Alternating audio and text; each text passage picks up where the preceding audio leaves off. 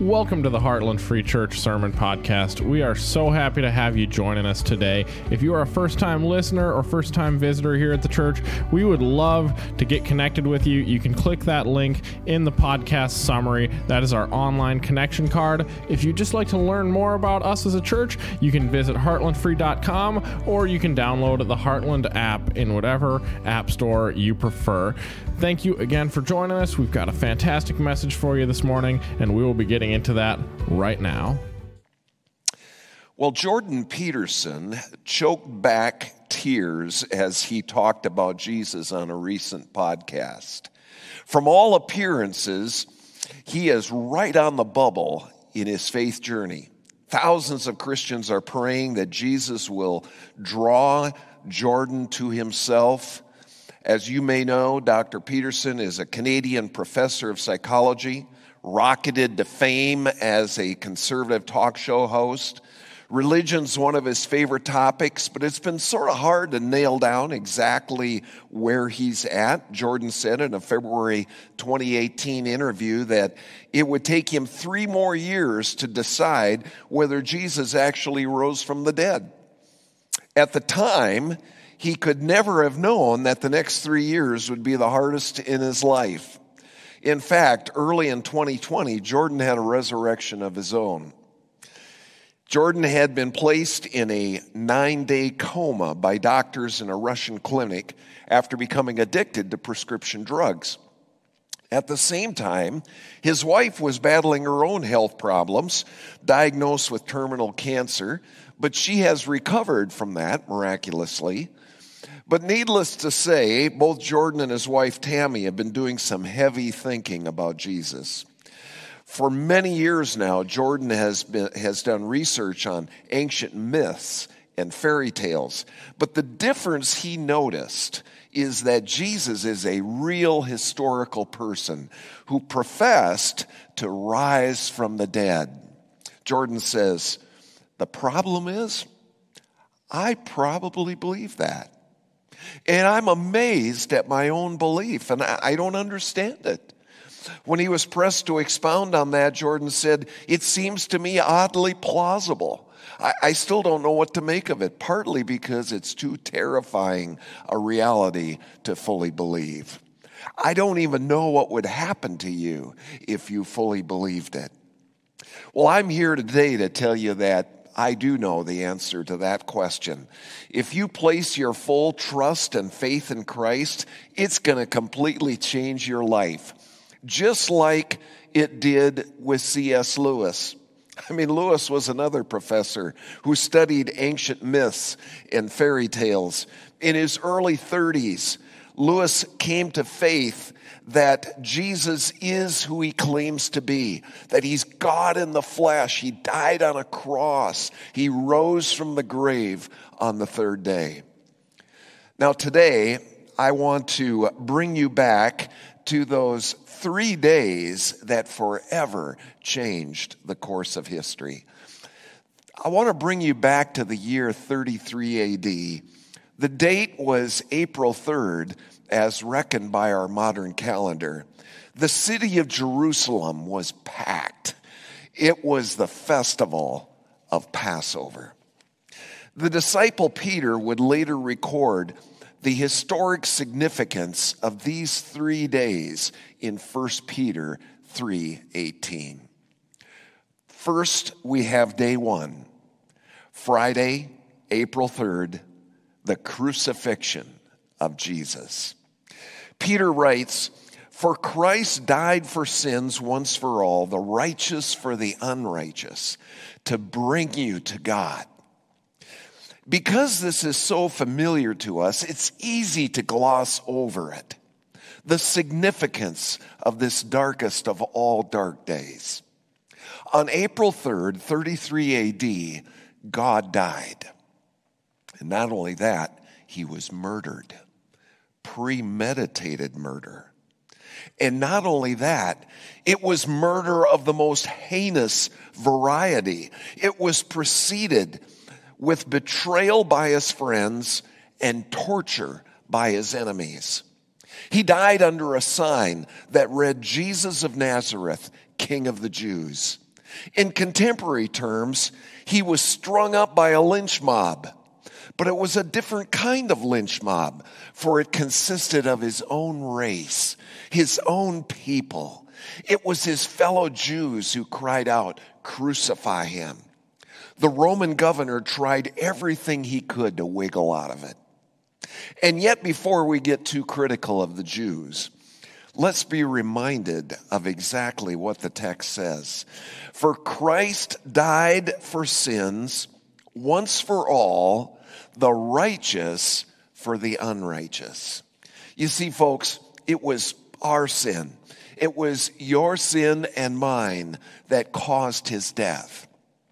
In the previous chapter, 1 Peter 2:22, it says that Christ himself committed no sin. He never had a single thought, word, or deed that did not fully please God. He did not die for his own offenses. He died for yours and for mine. No chapter in the Bible makes this clearer than Isaiah 53, verse 4. Surely he took up our infirmities and he carried our sorrows. Yet we considered him stricken by God and smitten by him and afflicted. He was pierced for our transgressions, he was crushed for our iniquities. The punishment that brought us peace was upon him, and by his wounds we are healed. We are all like sheep. We've gone astray, each of us to our own way, and the Lord has laid on him the iniquity of us, all of us. I can distinctly remember when I was younger coming to the realization that I have violated each of the Ten Commandments. I remember going through them. Have I put other gods before Jesus? Well, there goes the first commandment. Have I idolized things rather than God? There goes number two. Have I always revered and honored the name of God? Well, that's number three. Have I always rested in Christ as my Sabbath rest? That's commandment four. How about always honoring my mom and dad? I, uh, I think I blew that one before I was out of diapers.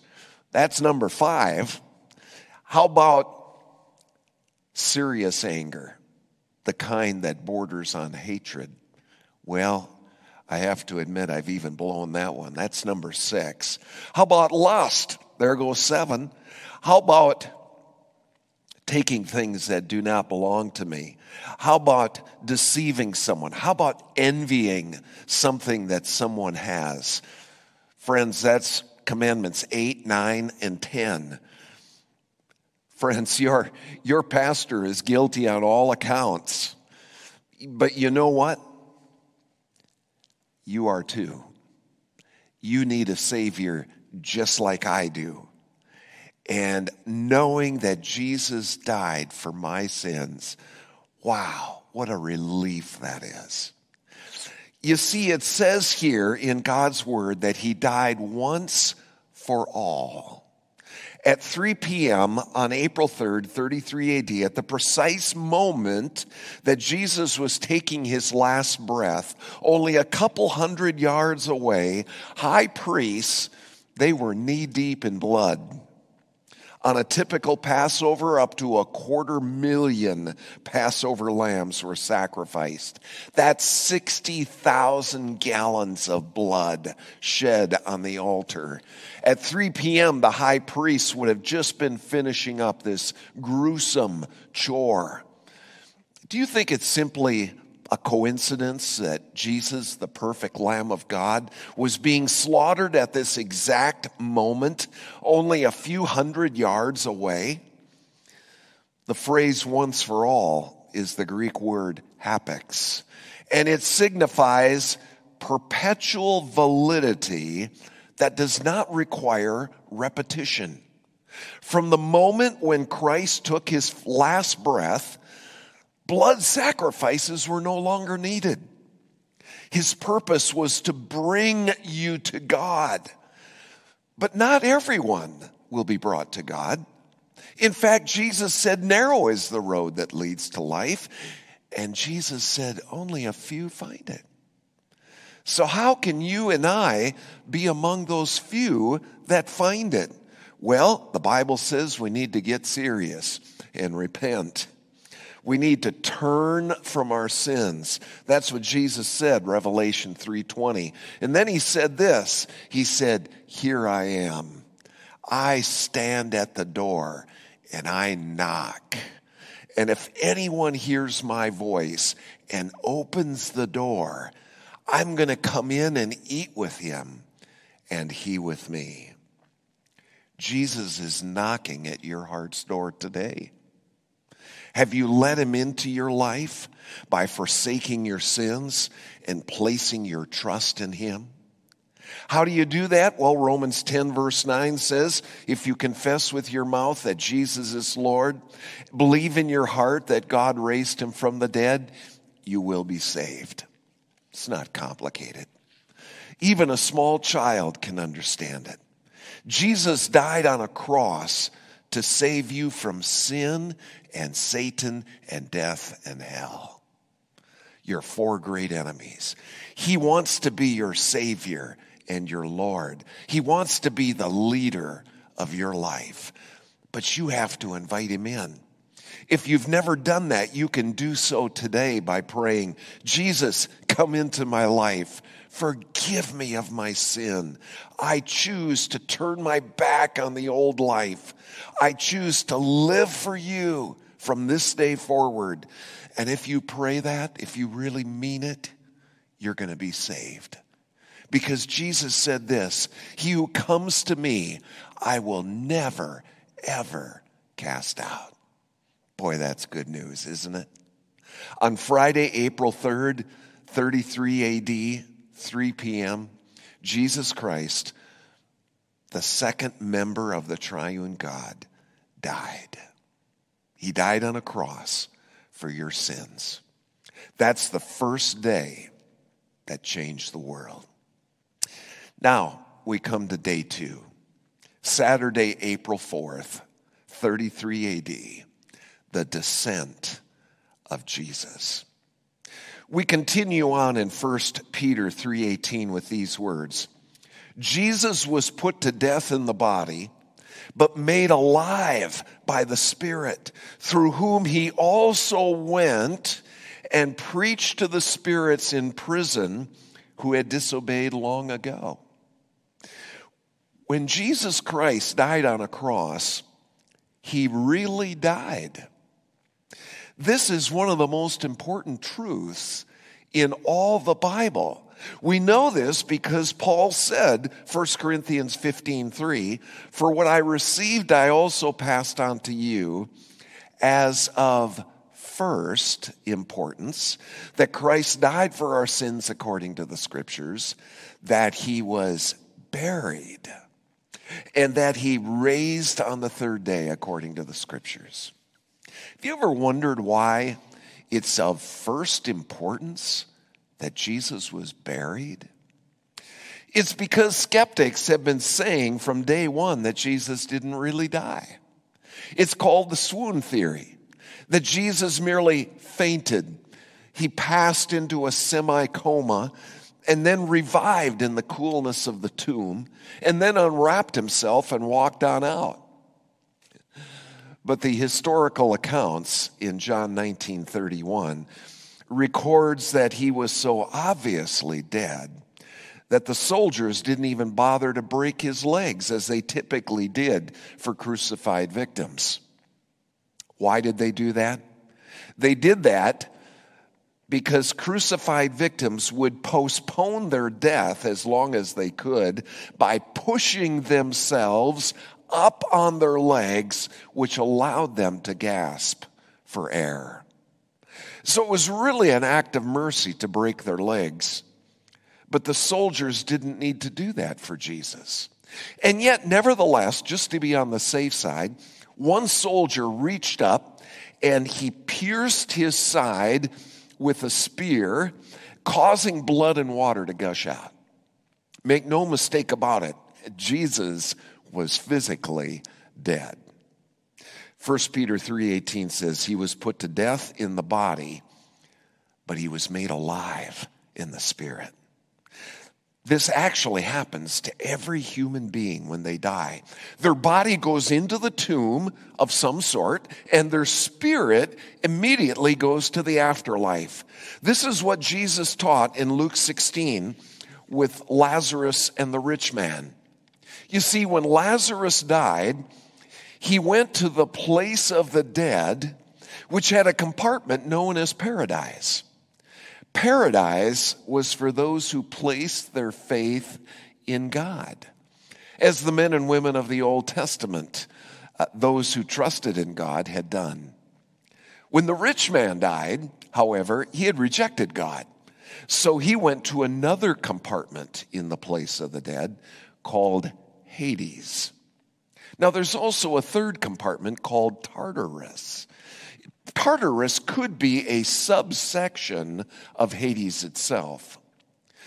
Tartarus is where the wicked angels reside.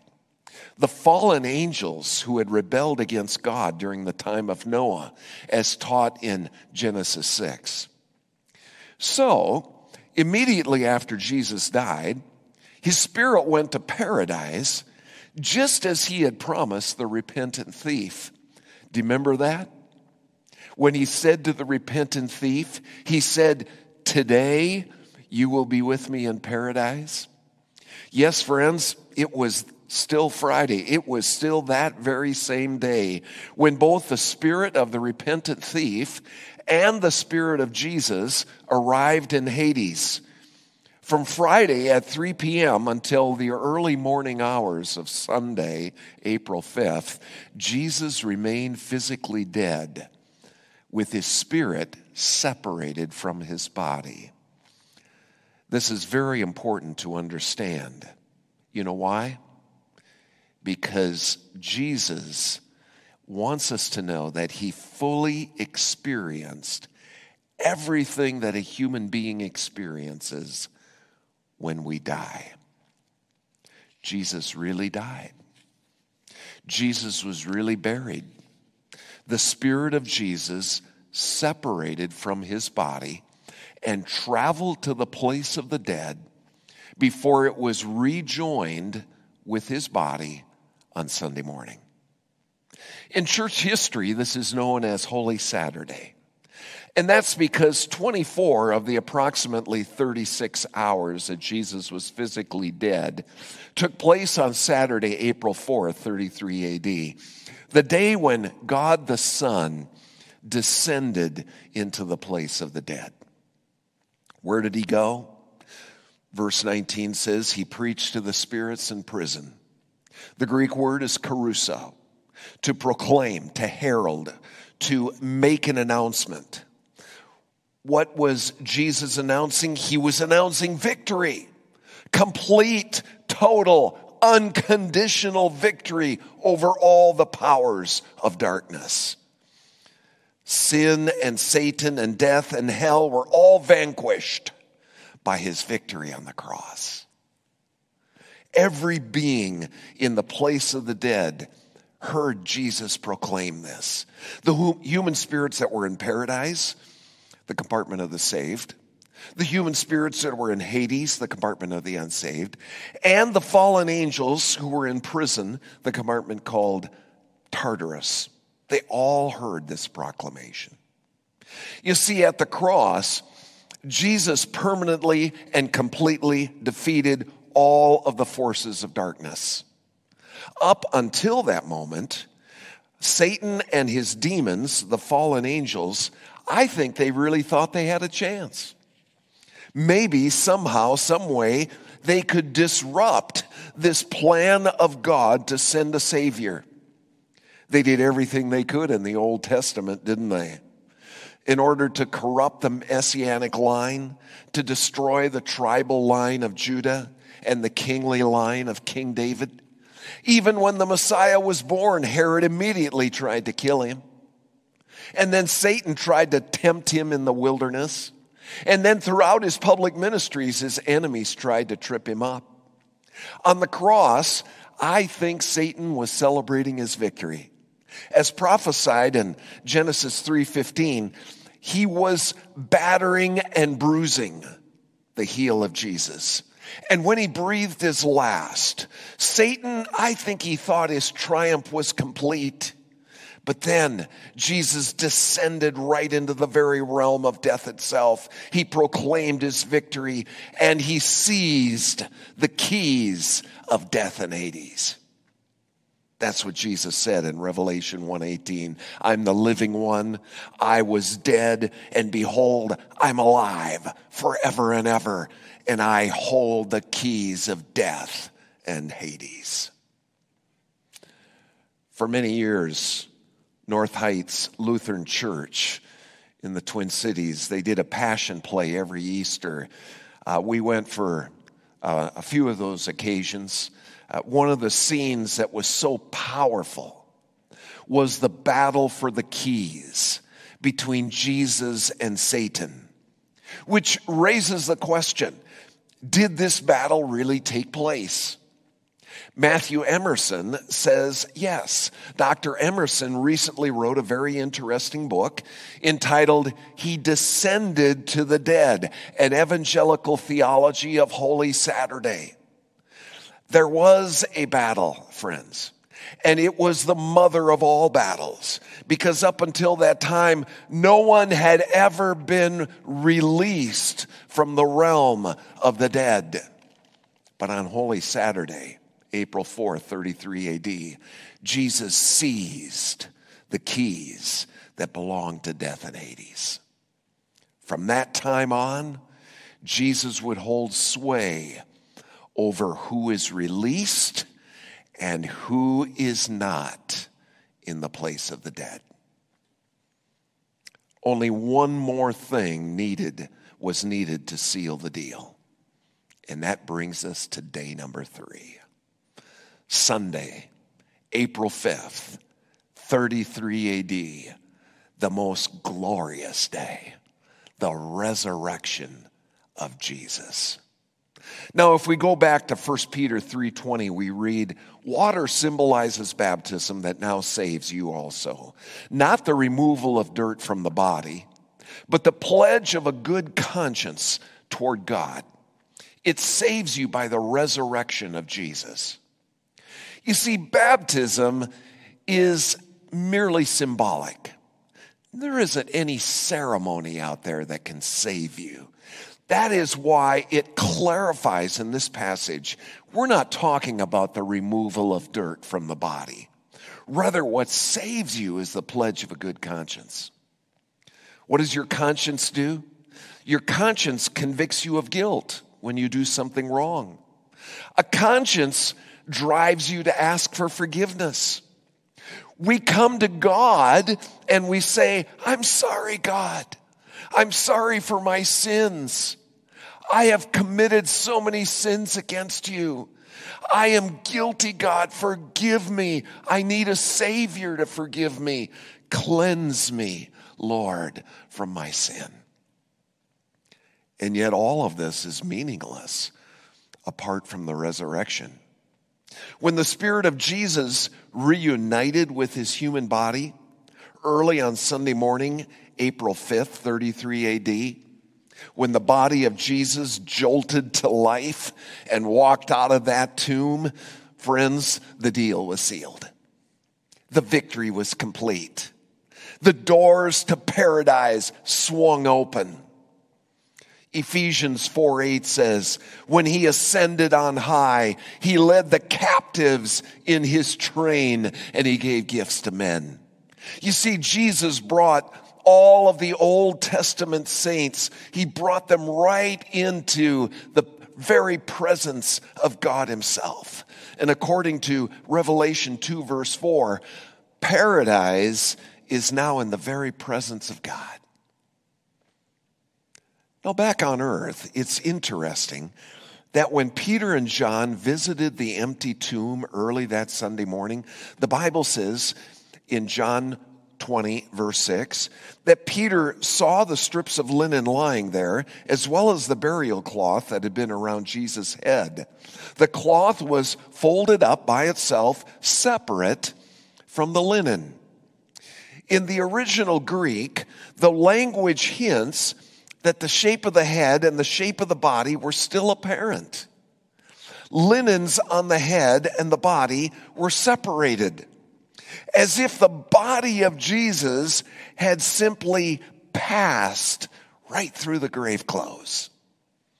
The linens remained behind in a deflated, state as if Jesus had just vanished. Peter and John were stunned. It says that they saw and they believed.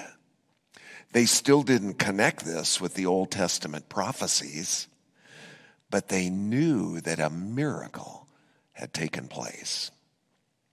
During the next 40 days, Jesus made at least 11 appearances to over 500 people, repeatedly providing proof that he really was alive and that he really was victorious over all of his enemies. I close with this. At the beginning of this message, I asked you to pray for Jordan Peterson, who seems right on the verge of accepting Jesus as his Savior. I also mentioned that Peterson's story is beginning to sound eerily similar to another skeptic named C.S. Lewis. You see, Lewis tells his journey to faith in his book, Surprised by Joy. First, Lewis had to be convinced that there was a God.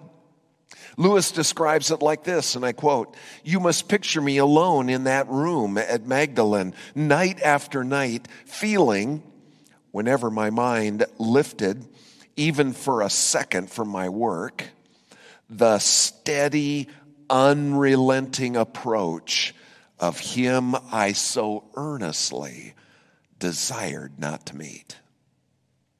That which I greatly feared had come upon me.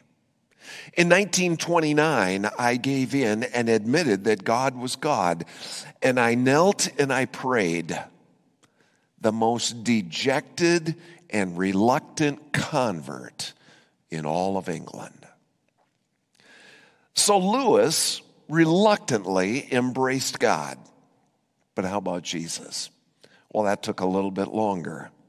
Was Jesus real? Lewis's interest had been picked by the faith of his friend Tolkien, the guy who wrote Lord of the Rings. Tolkien was far too savvy and far too wise to fall for a fairy tale. So Lewis read the Gospels again for himself. And he was amazed to find that they were believable. It seemed beyond reason that the writers of Scripture made the whole thing up. They really seemed to believe that Jesus died and that he resurrected. It was during this time that Lewis wrestled with his famous syllogism liar, lord, or lunatic. It simply wasn't logical to believe that Jesus was intentionally deceptive, that he was a liar, or that he was delusional, a lunatic. The only logical answer then was Jesus truly was and is who he said he is He's the Lord of the universe. On September 19th, 1931, C.S. Lewis had a long talk with Tolkien and another friend. In fact, they talked all night with his friends, explaining how Christianity liberated them from sin and gave them purpose and meaning in life. Slowly, over the next six weeks, every last objection that Lewis raised was patiently addressed. Finally, on November 12th, Lewis crossed over from spiritual death to spiritual life. On that day, He and his brother Warren were riding motorcycle to the zoo. When we set out, Lewis said, I did not believe that Jesus Christ is the Son of God. But when we reached the zoo, I did. it's amazingly simple. It's really that simple. Jesus put it like this in John 5 24. I tell you the truth, Jesus said. Whoever hears my word and believes him who sent me has eternal life and will not be condemned. He has crossed over from death to life. Have you crossed over from death to life?